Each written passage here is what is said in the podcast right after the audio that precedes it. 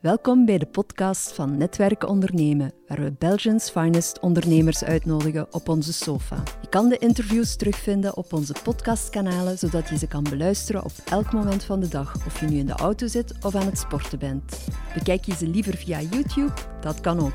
We've got you covered. Vandaag hebben we op de sofa Jan Dienen van Denk. En we gaan het hebben vandaag over SaaS-business. Jan, welkom.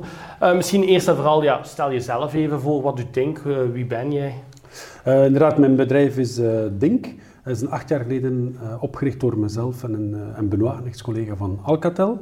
En wij, eigenlijk onze tagline is dat wij extra salestijd maken.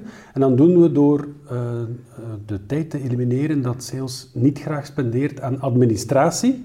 Dus wij zorgen dat sales eigenlijk meer tijd krijgt om te verkopen.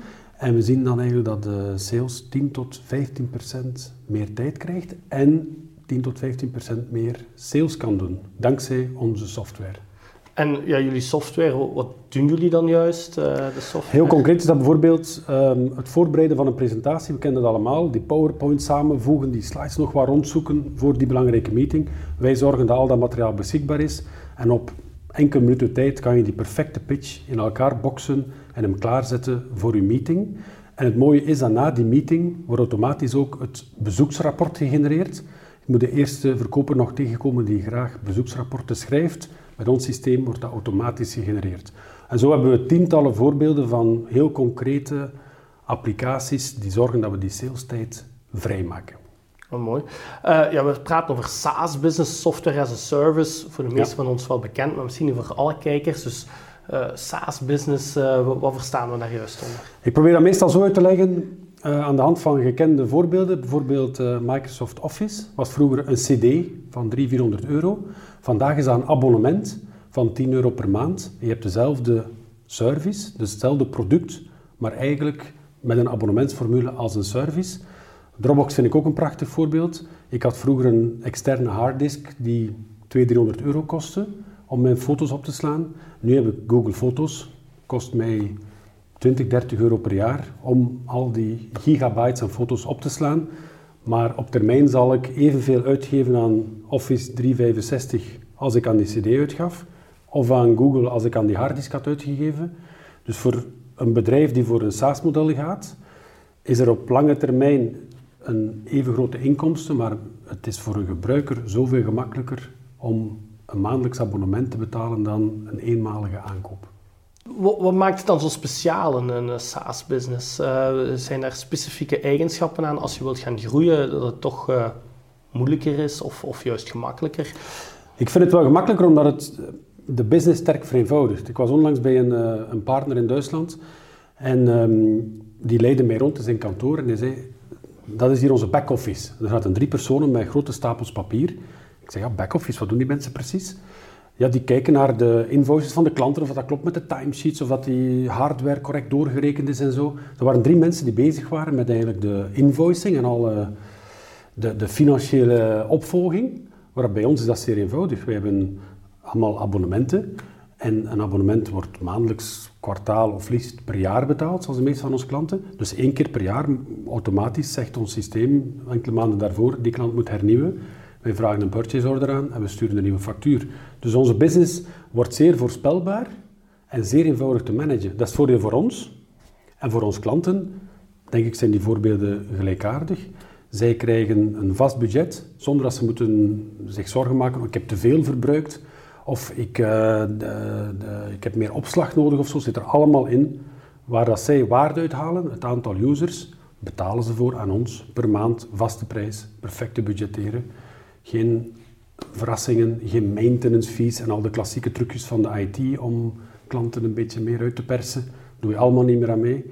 Vaste prijs, no surprises. En onze klanten lijken dat enorm te appreciëren. En ja, blijkbaar wel, want jullie zijn snel gegroeid, nu ook buiten België, internationaal. Mm-hmm. Maar hoe heb je dat dan aangepakt? Is dat samen met de klant gegroeid? Is dat effectief, daar gestart? Of ik weet niet, hoe is die groei gegaan? Ja, wij hebben in het begin heel sterk ingestoken op een organische groei. Dus wij hebben minder meegedaan met de traditionele start-up hype van investeerders zoeken en al die VC-presentaties. En Maar in het begin hebben wij gedacht van misschien moeten we klanten zoeken. En hebben heel snel een aantal mooie klanten gevonden. Eigenlijk tamelijk snel ook break-even gedraaid. En eigenlijk met de financiering van onze klanten ons product kunnen uitbouwen. En we hebben geluk gehad dat we bij een aantal klanten corporate gegaan zijn. Door bijvoorbeeld in België te beginnen voor 20 users. En dan na een aantal jaar Europees door te groeien voor 1500 users. En zo hebben we eigenlijk met de eerste 5 jaar op die manier met weinig sales efforts kunnen groeien. Maar dan zagen we ons wel zo elk jaar 10-20% groeien. En we voelden wel dat er meer in zat. En dan zijn we begonnen met een partnernetwerk uit te bouwen. Dan zijn we eigenlijk naar CRM-integratoren gegaan, internationaal. Vaak de integratoren van onze bestaande klanten. En wij geven eigenlijk integratoren de kans om een volledig nieuw domein binnen te komen en daar veel service te verkopen. Dus dat loopt nu zeer goed. En dan krijg je wel een multiplicator-effect dat 1 klant, 1 integrator, 10 nieuwe klanten binnenbrengt. We geven natuurlijk een stukje commissie weg, maar dat doet nu wel onze business iets steiler groeien. Het geeft ook wel wat extra kosten naar de robuustheid van het platform. Vroeger waren wij de gebruikers van ons platform, nu zijn andere mensen de gebruikers van de achterkant van ons platform. Dus we hebben er wel werk moeten aan doen. Maar het zorgt wel voor een snellere groei. Dus eigenlijk toch samen met partners gaan groeien in landen die dan eigenlijk het gaan doorverkopen. Ja. Dat geeft voor een extra zij zien ons platform eigenlijk als een bron van extra inkomsten. Ja. Dus het is een soort van een ontwikkelomgeving waarop dat zij dan kunnen bijkomende applicaties bouwen, specifieren, testen. Alles wat integratoren graag doen, maatwerk. Bovenop ons platform. En jullie hebben voornamelijk dan met eigen middelen kunnen doen of ook VC's aan boord genomen? Nee, wij zijn het eerste jaar geïnvesteerd geweest door iMinds, een voorloper van het iStart-fonds, 8 jaar geleden. En ook door PMV. Dus die hebben een achterstelde converteerbare lening gegeven. En iMinds heeft die dan later geconverteerd. Ja. Dus zo zitten we nu in het kapitaal nog altijd met de oprichters. En iMinds. Dus eigenlijk, als ik dat hoor, een gestage groei. De hockeysticks zijn jullie dan een beetje van weggebleven. We hadden dat wel graag gehad, maar ik zie er toch weinig die daarin slagen. Er zijn een aantal succesverhalen waar iedereen zich op focust. Maar ik zie heel veel bedrijven, niet enkel in Vlaanderen of in België, maar ook overal, die gewoon steady groeien. Ik vind 20-30% groei per jaar vind ik al niet slecht. Zeker. Voor een softwarebedrijf zit er meer in. Nu zien we iets meer dankzij die partners. Maar het moet toch nog altijd behapbaar blijven. We hebben een groei die ons op het lijf geschreven is. Ja, het is ook een kunst om te praten met VC's en om te zorgen dat je daar niet alles kwijtraakt. En voor een of andere reden sloeg ons verhaal beter aan bij klanten dan bij financiers. Dan zijn wij via klantenfinanciering gegaan. En dat is ons goed bevallen. We zijn al 4-5 jaar rendabel. Dat laat ons toe om zeer veel te investeren en om vrij te zijn in wat we doen. Veel leuke dingen te doen. Ja, dus als je dan zegt, wat zou jouw gouden tip dan zijn voor een SaaS-business? Ja, wij maken salesapplicaties. Deels omdat we ook allemaal, de oprichters zijn ook zeer commerciële profielen. Dus als ik bedrijven en founders coach binnen Netwerk Ondernemen, dan steek ik toch altijd heel sterk in op sales. Het wordt toch heel vaak vergeten dat uiteindelijk de klanten zullen een bedrijf overeind houden. Niet de financiers, niet het mooie product, niet de fantastische online demand generation. Het is toch uiteindelijk een klant die een factuur krijgt, die zorgt dat er groei mogelijk is op lange termijn. En dat wordt heel vaak vergeten. Bedrijven zijn bezig met prachtige ERP's op te zetten of prachtige facturatiesystemen en allerhande investeerderspresentaties. En dan probeer ik toch ergens de nadruk te leggen op sales. Dus mijn gouden tip is misschien echt een open deur, maar customer first betekent het eerste wat de founder 's morgens doet, is kijken in zijn CRM, welke kanten moet ik vandaag opbellen, welke leads staan er open. En dat is wat ik nog altijd doe tussen 8:30 en 10 uur, dat is leads opvolgen. En dan gaat mijn CRM dicht en begin ik met al die andere dingen die in het bedrijf nodig zijn. Dus sales is king. Sales is king, want sales is cash. En cash is eigenlijk king in een start-up, maar cash komt van klanten.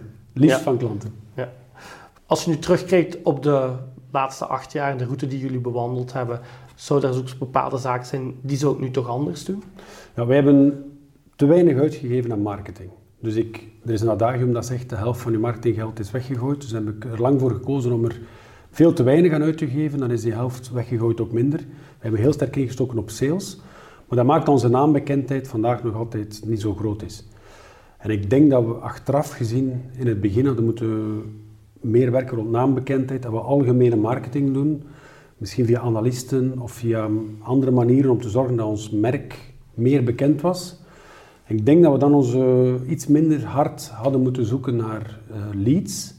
Want één klant brengt een tweede klant binnen, dus in het begin marktaandeel nemen is wel belangrijk. Dus daar had ik achteraf gezien, denk ik, dus meer op ingestoken. Dus aantrekken van klanten dan zoeken naar klanten. Ja, wij hebben vooral als salesmensen zijnde, een euro gespendeerd in sales is heel gemakkelijk te meten. Heeft dat leads opgebracht? Gewoon PR doen en naar events gaan en zo, dat is zeer moeilijk meetbaar. Dus daar heb ik niet veel in geïnvesteerd. Dat maakt dat we vandaag ook een lage merkbekendheid hebben. Misschien is het ook gewoon de ijdelheid van de CEO die graag zou hebben dat de mensen zijn bedrijf beter kennen. Maar ik denk dat we daar misschien hadden wat sneller kunnen doorgroeien of wat meer leads hadden kunnen binnenbrengen. Nee, dank u wel, Jan. Ik denk dat we hier zeker van onthouden dat niet alleen cash king is, maar ook sales king is. Absoluut. Hebben jullie nog vragen, kan je onderaan deze video je vragen zeker en vast stellen. Abonneer je zeker op ons YouTube-kanaal van Netwerk Ondernemen en dan zien we je graag terug voor een volgend inspirerend verhaal van een founder of een mentor.